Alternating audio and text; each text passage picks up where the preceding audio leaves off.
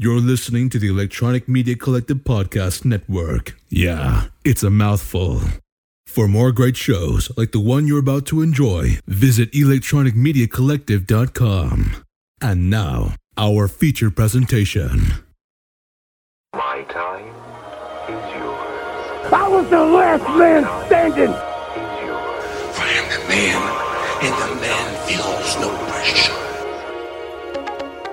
You are facing a fuel injected suicide machine.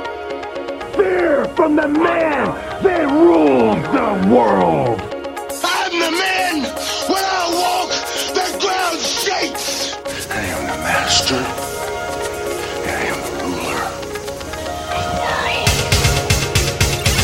You are now entering the vicious circle. Welcome back to the Vicious Circle. We are again, Sid, Barry, you guys have been great this weekend. You have too, Rob. I want to tell you, really, thanks for coming in, and um, we've had a good time. I know Barry's had a good time, and I told both you guys, talking to each of you separately, that the two of you, once you meet, you're really going to get along. You guys, I think, become pretty good friends this weekend. Oh, absolutely. Like, I can't wait to talk to him again. Really? Yeah, I know. Boy, I don't hear that often. Yeah, you- but yeah, no. you don't. so, what we're going to do at the end of this episode, we're going to recap everything we've done this weekend because we recorded a lot of these episodes this weekend. Sure. And there's been a lot of other stuff going on this weekend. So, we'll recap all of that.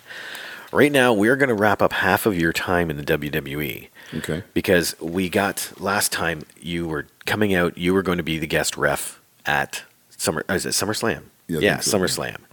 So now, when they first rolled you out, um, there was not a lot of televised stuff going on. It was all challenge matches, right? Like people would come out to the ring. I think of the first ones were like Mountie and Earthquake, and they would challenge anybody in the building, Right, and you would show up. right.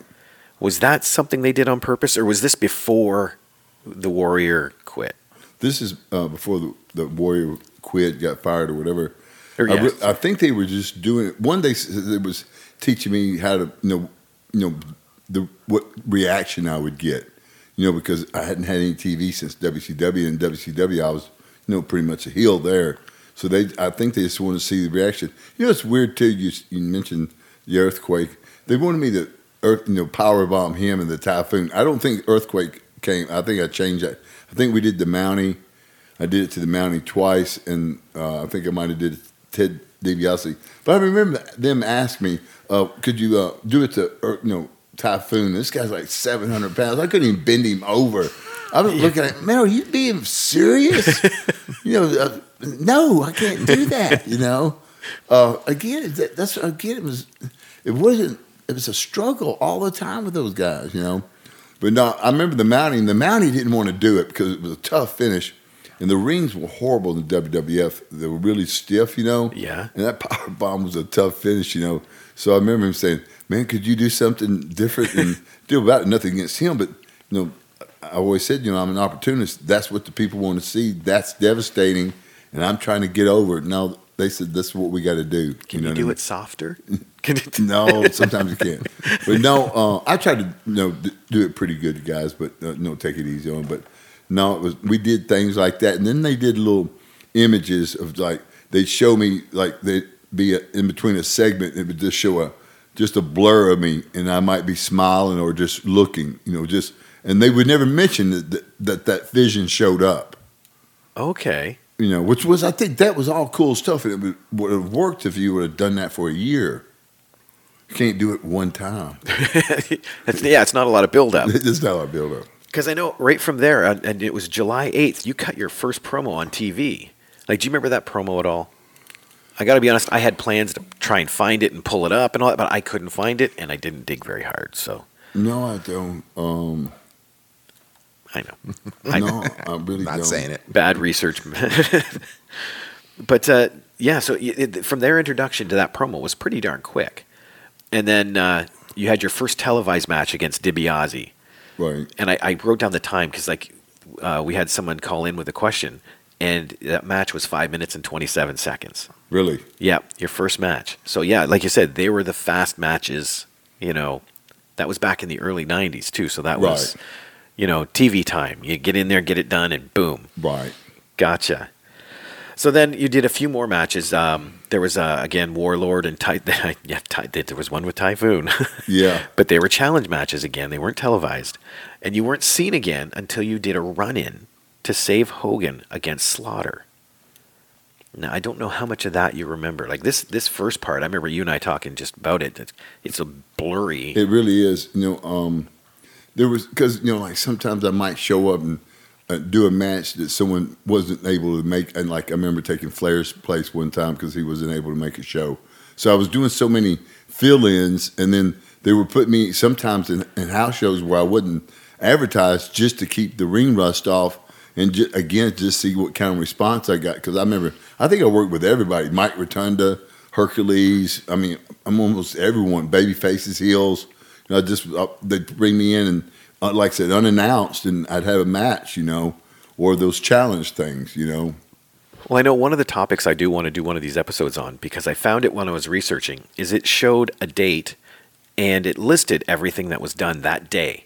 Okay. But it would list, okay, television taping for superstars, and this matches, this matches, cutting promos, this was cut, this was cut. Like, it was a full list of stuff that happened in one day for many shows that weren't televised that day. So I'd want to sit down with you one day and we're going to kind of talk about this event, like how they did these kind of things. Sure. So I can see exactly why there was so much confusion because I was confused just looking at that list. right? Because you know I don't like who did what, and it's got dates that aren't the same, and so I definitely want to kind of clear the air on that one. But then we get up to SummerSlam, and have you had you ever refed before this point? No, No, this was your first time doing your ref. Yeah. Did you have to do any special training for that? No. no, because it's just it's. It, Yeah. I don't like saying like it's just refing. Right. But honestly, that's it's it's it's lower because of what you need to know. sure. Okay. And what was it like refing? Like that? Actually, it was a little uh, awkward. You know, Yeah. um, I, you know, I really after you know, I always give refs a hard time. I, you know, I always think of them being the lowest on the totem pole. They're just you know, just they're pawns in our game. But I really got to respect them a little bit. You know, you got to be in the right place. You got to. Uh, it's it's an uncomfortable position to be in. And, and when I used to make refs uncomfortable, I see why now because you, know, you really can get buried out there looking. You really look stupid really quick, or those wrestlers, the wrestlers can make you look really stupid really quick. You know, but no, um, it was awkward and gave me a little bit of appreciation for the referees.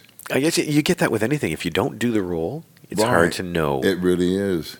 And you know what, too? You know, I did get a chance to meet some really good referees. Like, would say, for instance, um, when the guys in the match would be dragging and not doing something. You know, uh, Pee Wee Anderson, a little bit of a smart ass, but I heard him, you know, get a guy like Pez Whatley. Come on, Pez, get going. You know, pump it. You know, like really making, you know, pick it up a notch. So you know, there were some cool refs out there. Now I like to, um, of course, we all like the Hebners. They were stooges, but that was a part of the job description.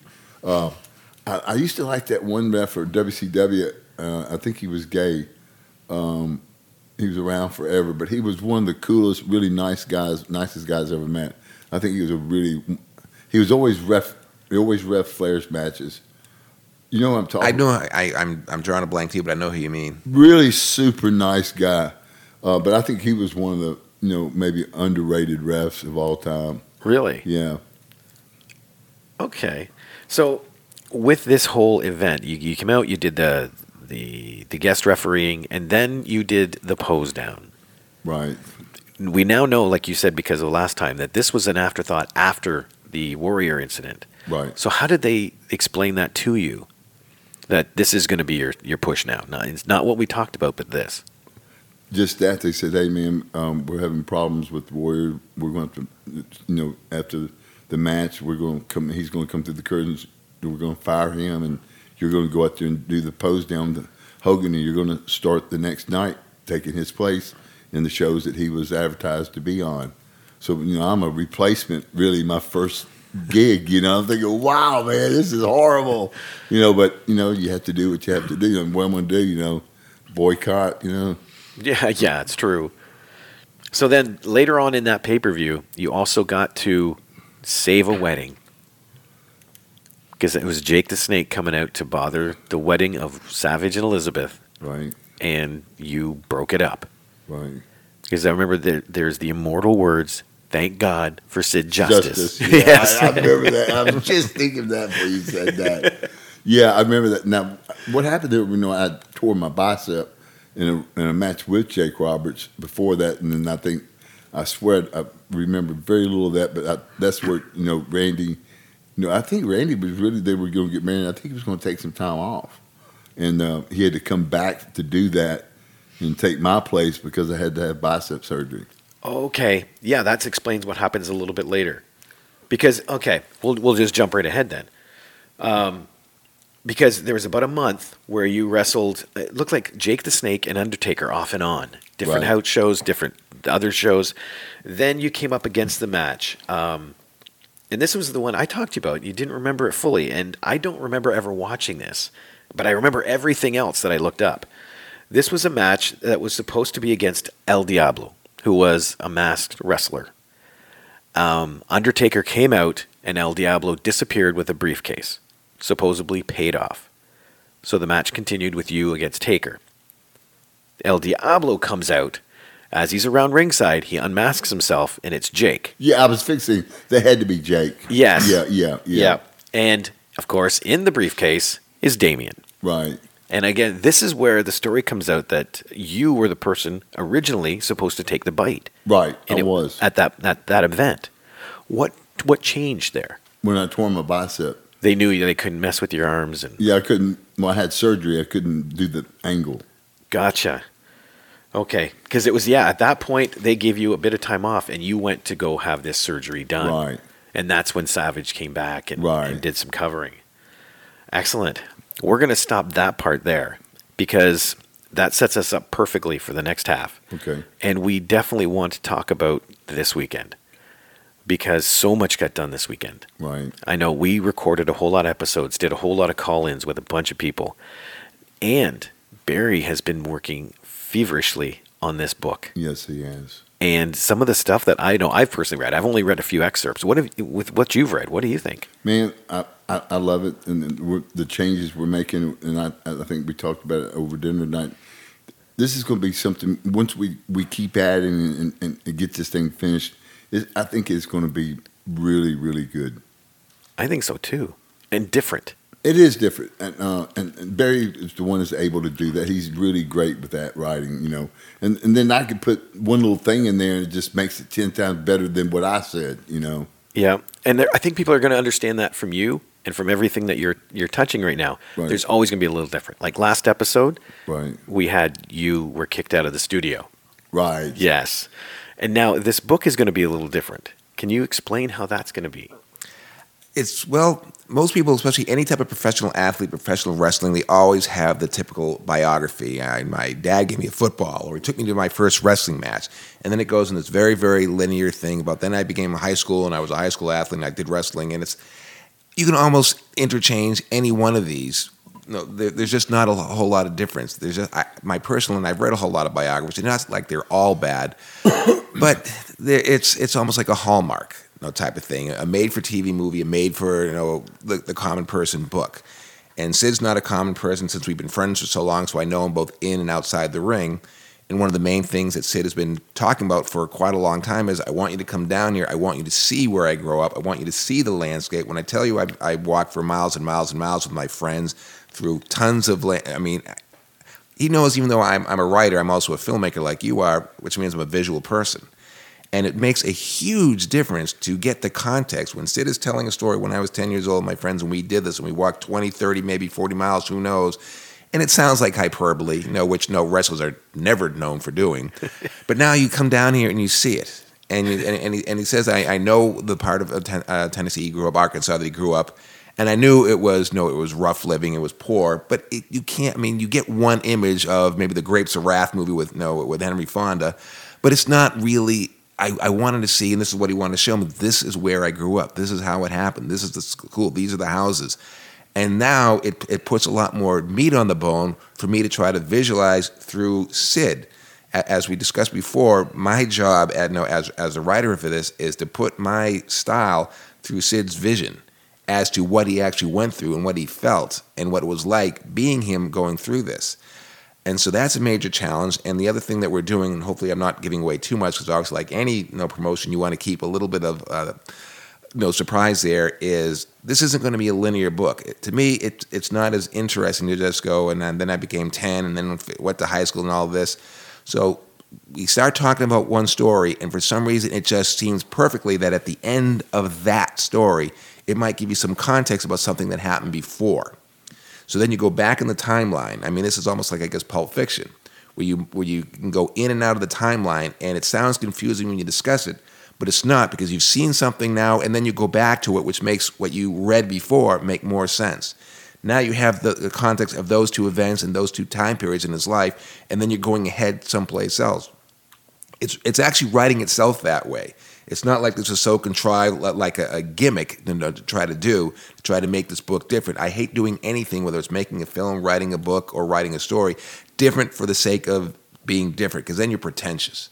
No, then it's precious. And and the last thing anyone wants to do, I I think, is to have this be precious writing. So Yeah. it's it, it's been unbelievably you know challenging and exhilarating, exhausting and wonderful to visually see. And you were there with us when we were going through, you know, riding along all these places. And one of the main things is, I mean, a little thing is how do you get around here? Every single road is exactly the same, going through miles and miles and miles of farmland with you know huge acreage on one side, huge amounts of acreage on the other. Then you pass some of the houses where the field hands live, and it's like you know this is before GPS, this is before anything like that. How I mean, a little thing like that. I'm thinking what it was like to be nine years old, no, six years old, twelve years old, and you're with your friends, constantly roaming this area. Maybe you don't have enough money to have anything you know, for lunch that day. You're you know, you you have your guns, whatever. You're going to hunting. You might find something. So on the one hand, it sounds like, and it's not supposed to be this hard scrabble life. Poor me. Look how I had to grow up. It's just fascinating though. And then you know, some people who know you know and know, know as a wrestler, they, they you know, once again the whole idea is you think you know me, Right. and a lot of us don't know ourselves. I mean, I've written two books, you know, about parts of my life, and a lot of things by writing it, thinking about it, you learn from. I never thought of myself in that way. So I'm learning more more about my friend Sid from 30 years. He's learning some Yeah. things about it, and the whole idea for any reader, hopefully, know, if I do my job, I mean, Sid is doing his job. He is explaining things. He's going over things. He's really telling me what it felt like to be him at that moment, what emotion he was feeling and why he was feeling it, why this meant something to him, why this was you know incredibly horrible to happen, why this was exhilarating.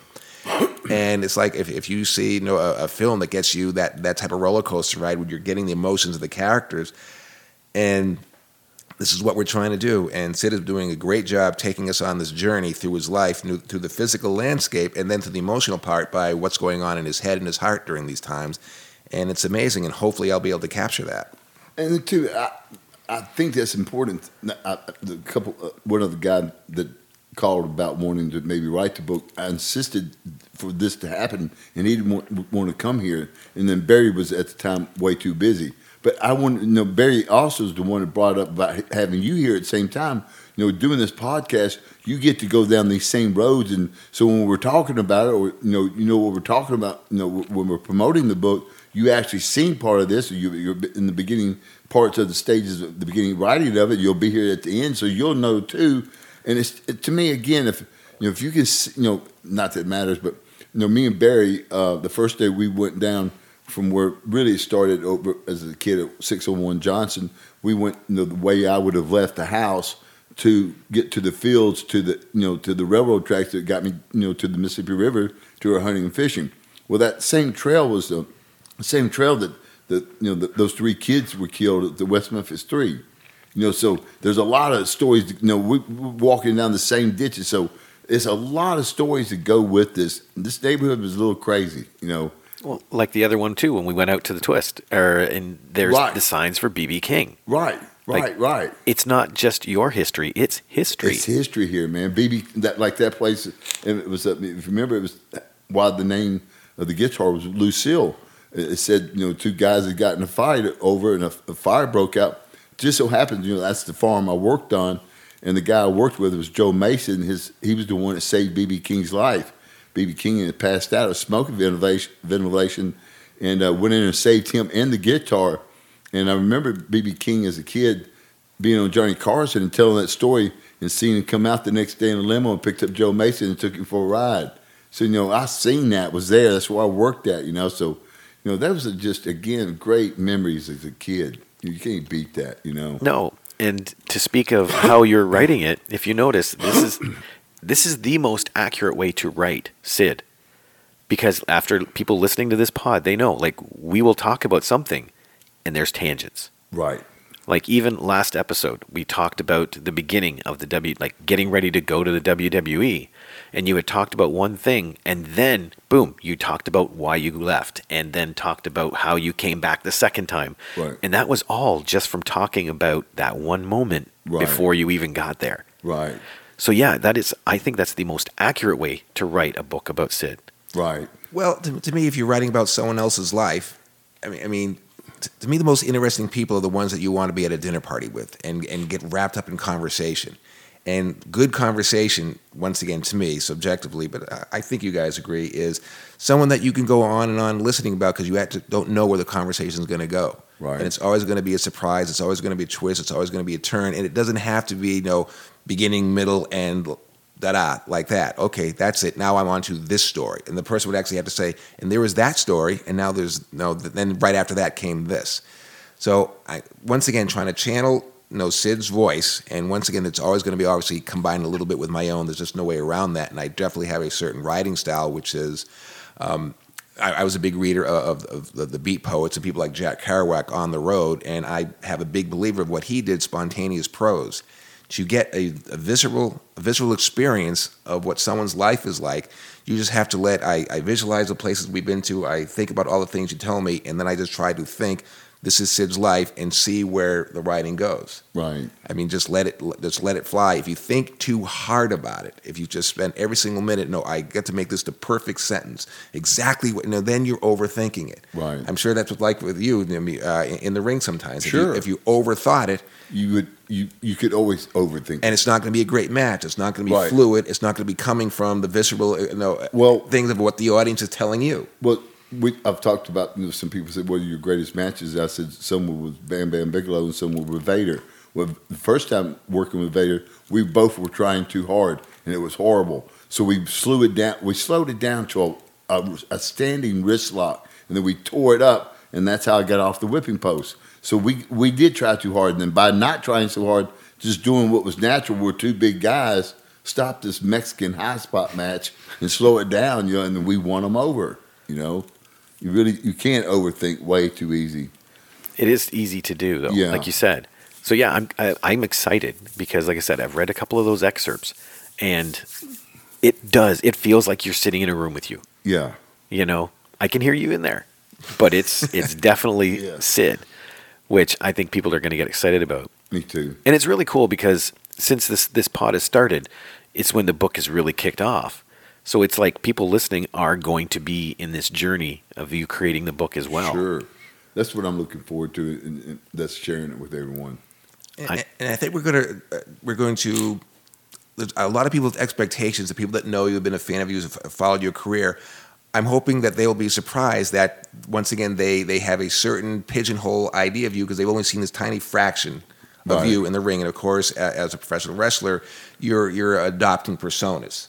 Obviously, in any persona, a little bit of you comes out because that's the best way to, to do something. But it's just a little tiny fraction of you of who you are. Right. And of course, since we're going over everything, and obviously wrestling is going to be in the book, it's, a, it's definitely an important part of it. But any book about a famous person, whether it's an actor, a professional wrestler, uh, you know, a professional baseball player, everyone wants to get. I want to know what happened on the field. I want to know, know whose wife you were sleeping with, and all that stuff. As you know, professional wrestling, any sport or entertainment figure, it's always the dirt. It's a, it's always I want to Yeah. be I want to be titillating.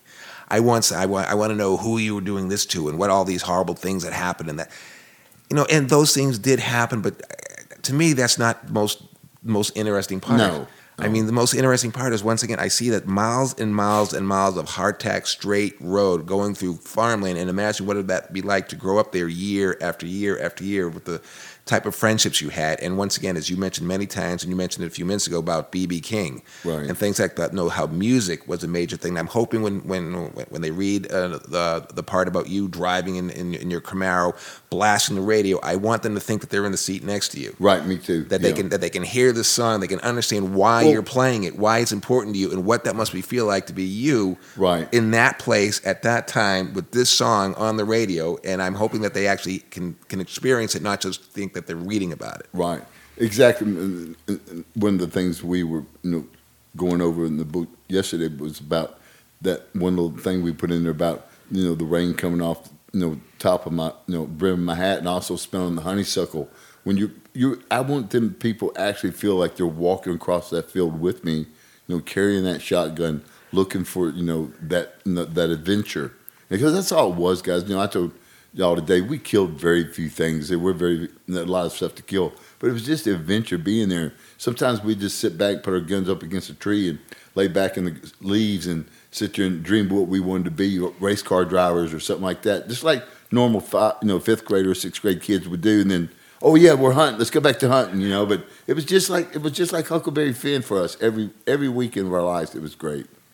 And like I said, that's one of the things that fascinates me is we're we're we're- very close in age, only a few years apart. I grew up, you know, in Boston, very very urban, very very different. And you know, I, I have lived in the South for 20 years, lived in Atlanta, but obviously that's very very different, you know, than this part of Arkansas. I lived in Florida, so to me this was an- a, a universe away. I mean, this is I mean, this is a life I couldn't imagine for myself. I mean, we have certain things in common. We were both bullied as kids. People say, "Oh, you're so big," and I'm I'm, I'm not that small myself. And people, when they see us now, they can't imagine that. But obviously, the way it happened for me and the way it happened to you was very, very, very different. Right. And then how we were grew up and how we were raised and what you were going through uh, no, with with, uh, no, with with your parents and, and, and stepfathers and things like that. It was very, very different. There's some similarities. Yeah. But once again, I think for someone like me that didn't live anything like this, and then to try to write it from your point of view with a little bit of my vision makes it makes it interesting because because I'm experiencing uh, for the same for, for the first time as I'm actually sometimes writing it. We, we we drove around places. You and I've been friends for a long time. I knew some of the stuff. I'm learning more and more and things like that. Absolutely What surprised he's trying to say, I sound like an educated redneck. no, but no, it is. It's it's really got a cool twist to it, and I, I've had a few people try to write, and, and I read it, and you could tell right away that's not me saying that. But when I read this, what Barry's doing, it, it's it's me. It is. It is. So I am excited for people Yeah, to read too, this. Me too. I'm excited to get. We're just, you know, we got a couple more days together here. We're gonna really knock it out. Excellent. All right. Well, in that case, let's get to a question. Okay, man. My time is yours. And now we have a question from Benner from Guelph, Ontario. Benner, what have you got for us? Uh, yeah, so uh, I just had a quick question in regards to um, uh, with you, like, so excuse me, Sid. So you were like in right in the mix of the last sort of wrestling war, right, between WCW and WWE, and that's kind of disappeared for a long time. Um, with AEW uh, coming into sort of the fold now, as far as uh, as part of the wrestling business, um, a lot of people talk about Vince. We don't really need to talk about, you know, everyone knows, know, know the stories about Vince and that sort of thing. But I always felt like there wasn't a lot of um, on the other side. There wasn't a guy that could really go toe to toe with him. Maybe Bischoff, but uh, and and you know Heyman at the same time was a little bit uh, um, you know pulled back from from that war. But with AEW coming in and just with your relation to um, you know Dusty Rhodes and that sort of thing in the past, do you think Cody might be that guy? Like Cody Rhodes might be the guy to kind of really give Vince a run for his money eventually um, because he understands the business and and uh, and as well like both both in the ring and out of the ring more than more than most. Or what's your take on that? really don't know Cody that well, but I do believe, like you said, who his father was, stuff like he knows the business. He's got everything behind him right now. You know, he's got evidently a good backer. He's got a pretty good product out there, and then he, you know, he knows enough about wrestling. He's a and he's a really good wrestler. But what I was, what happens is he's not the only one on that show. There's a lot of other guys on that show, and uh, I watched it a few weeks ago, and I think I told Robert and um, a couple of guys that does his podcast.